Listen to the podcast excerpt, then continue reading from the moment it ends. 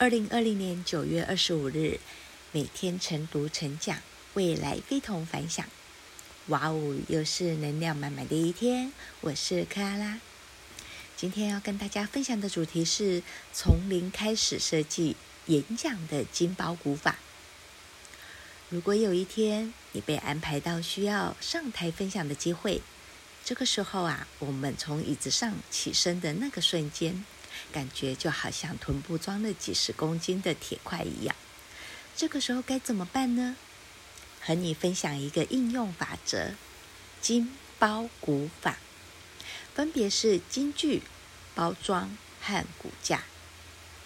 金句就是那句可以触动你内心、激励到自己，或者是让你有所启发的那句话。包装最好的方式是讲故事。苹果创始人贾伯斯最喜欢的思路就是金句加解释金句。我们可以透过讲故事来支撑金句要传达的内容。